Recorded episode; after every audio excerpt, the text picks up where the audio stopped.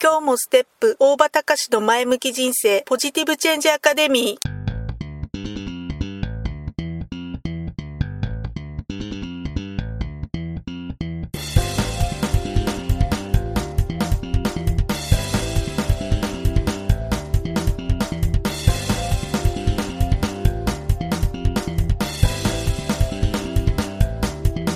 今日もステップ大場隆史の前向き人生ポジティブチェンジアカデミーは、開業からにじゅうねん行政書士として奮闘している大場隆史が日々活動している中で感じたことを通して皆様に前向きな変化をお届けする番組です。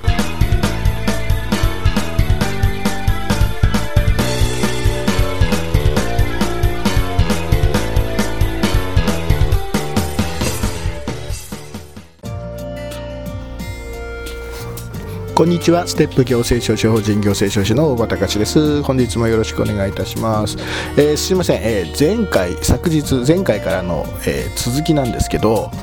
えーっとねまあ、ある近しいごく近しいですね中学生からの、えー、質問に対して即答しましたという、まあ、たまにやってますこの即答シリーズなんですが、えー、今回の質問は、江戸幕府の将軍の名前を全部覚えるのにはどうしたら、えー、覚えられますかっていう、まあ、そういう質問で、えー、すみません、昨日の続き、昨日はね六代将軍まで、えー、お話をさせていただきました。まあ、要は私の言った質問、えー、と回答というのは、えー、じゅうごにん覚えるのに、えー、頭からさんにんずつ、えー、いつつのグループに分けましょうっていうことと、それと、えー、っとその一人一人の将軍について、まあ、若干のコメントを、えー、付け加えておくということ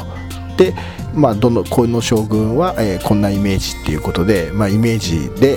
とイメージと関連で、えー、少し一つずつ順番に記憶をしていこうという、まあ、そういったノリなんですが、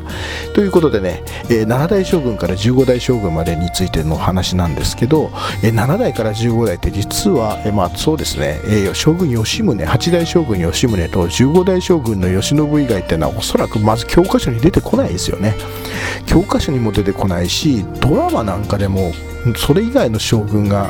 えー、なんかこう登場人物なんだったらほとんど聞いたことないんですけど、えー、ちょい役でまあちょろっと出る程度ですかね。ですので、この残りのね他の、えー、なな代からじゅうご代の中での吉宗吉信以外をね、スパッと答えられる人では結構な、えーまあ、歴史マニアというか徳川幕府マニアなのかなっていうふうに思います。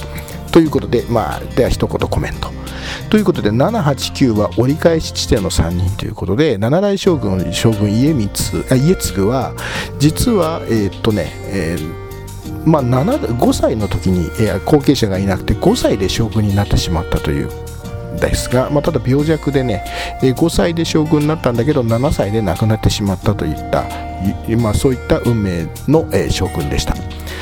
ということで、次はち代将軍は結局、えー、徳川宗家ね、江戸幕府の徳川宗家の直系がもう途絶えてしまって、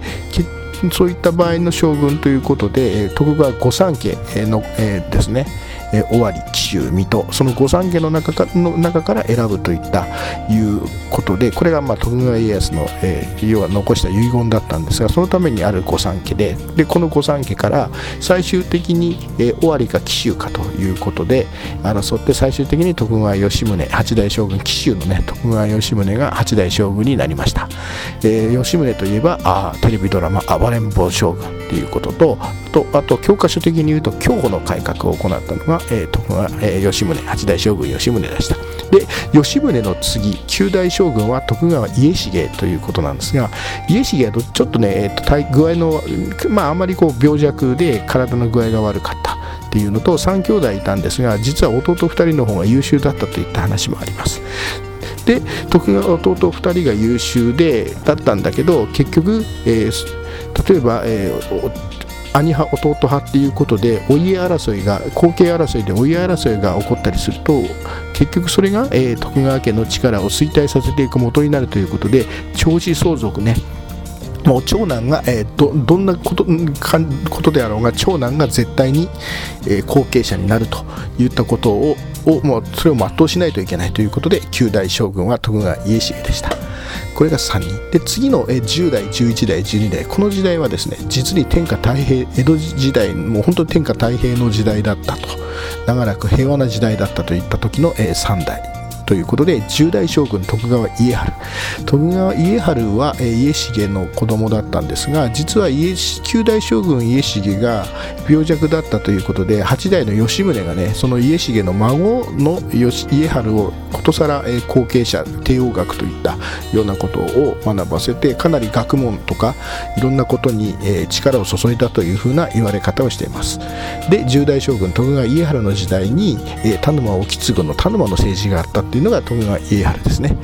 で、ただ家治も、えー、後継者が結局嫡男がおらず、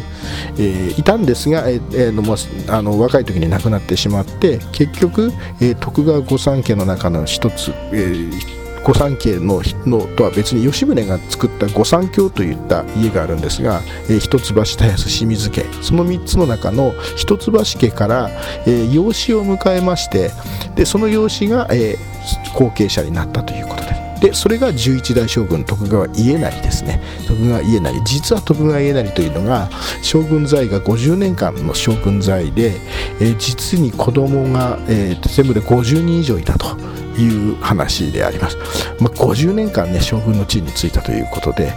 まあ、それぐらい、まあ、逆に言うと、えー、平穏な時代であったということで、でここで、えー、その将軍家成の時代に、えー、皇覚天皇という天皇陛下が生前退位をいたしまして、で今回の、えー、天皇陛下の生前退位というのは、実はこの徳川家成の時代の皇覚天皇以来にひゃくねんぶりに起こったということで、でですので一つ前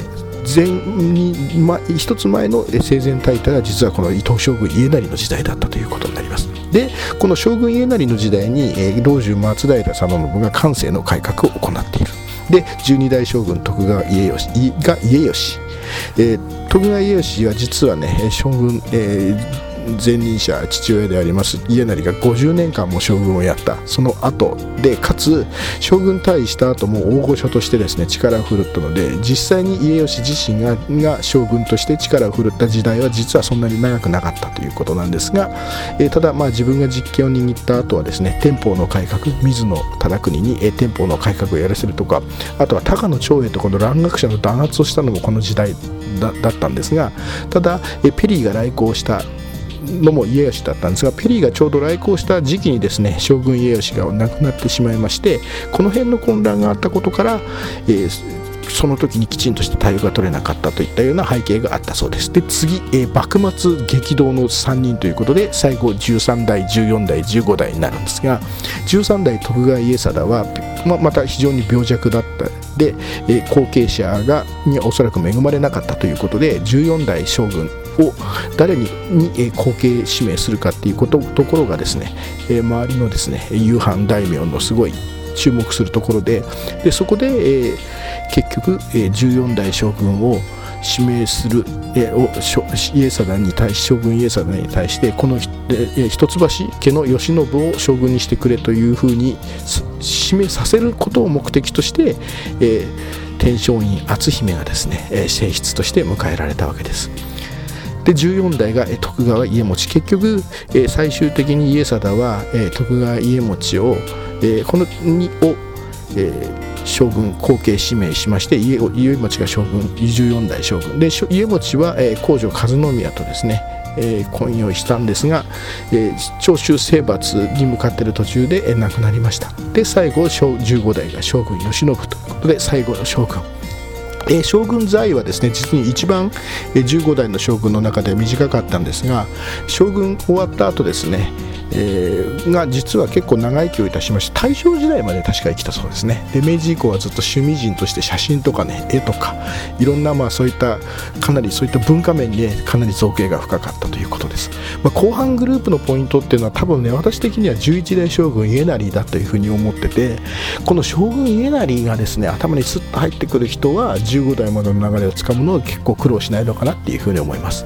まあ、中学生レベルのね、まあ、受験対策的に考えるとするすると、まあ、初代からじゅうごだいまで将軍を語ろうと思ったらば、おそらく三大改革ね、えー、享保の改革、えー、寛政の改革、天保の改革、この辺とどう絡めるかっていうような話が出てくるのと、あとは言論弾圧とね、ペリー来航、これと将軍のその時の状態がどうだったかっていうのを絡めると面白いのかなっていうのと、あとは元禄文化とか化政文化というふうに文化のこれ文化が発展した時とその時の将軍の治世がどうだったか、そういうところを絡めて、えー、記憶をしていくと結構割と面白いのかなっていうふうに思います。それともう一つ、えー、大阪夏の陣が確かせんろっぴゃくじゅうごねんだったかな。でそして第一次長州征伐がせんはっぴゃくろくじゅうよねんだったんで、実にその間っていうのは全部でにひゃくごじゅうねん近い年があって、その間はえーねまあ、国内日本江戸幕府内ではこう本当国を二分するというか、大きな体制を揺るがすような大きな内戦というのが全くなかったという、にひゃくごじゅうねん近くな内戦が全くない平穏な時代が続いたというのは、実は歴史世界史的にもかなり得意な時代だったというふうに言われてます。なんつったってね、明治維新がせんはっぴゃくろくじゅうはちねんにあってから今までまだひゃくごじゅうねんしか経ってないんですね。江戸時代ってにひゃくごじゅうねんあったわけで、明治維新からまだまだ今までひゃくごじゅうねんしかない、いかに長い間平和な時代が続いたかといったことがわかると思います。ということで、まあ、ちょっとベラベラ喋っちゃいましたが、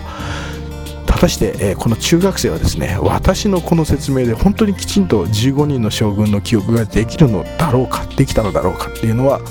えー、とすいません、今の時点で私は分かりません。ということで以上ですね、あくまで私の思いつきの内容ですので、微妙に、えー、事実と違うよとか私の思ってることと違うよってことが仮にあったとしたらですね、まあ、指摘していただければ私なりにいつでも訂正しますので、えー、ただただ私のあくまで思いつき記憶をする、ね、その中学生というか記憶をするために私が思いつきで言ったという話ですなので、えー、その点はあしからずご了承いただければと思います。すいません。ということで本日もご清聴ありがとうございました。また次回まで、さようなら。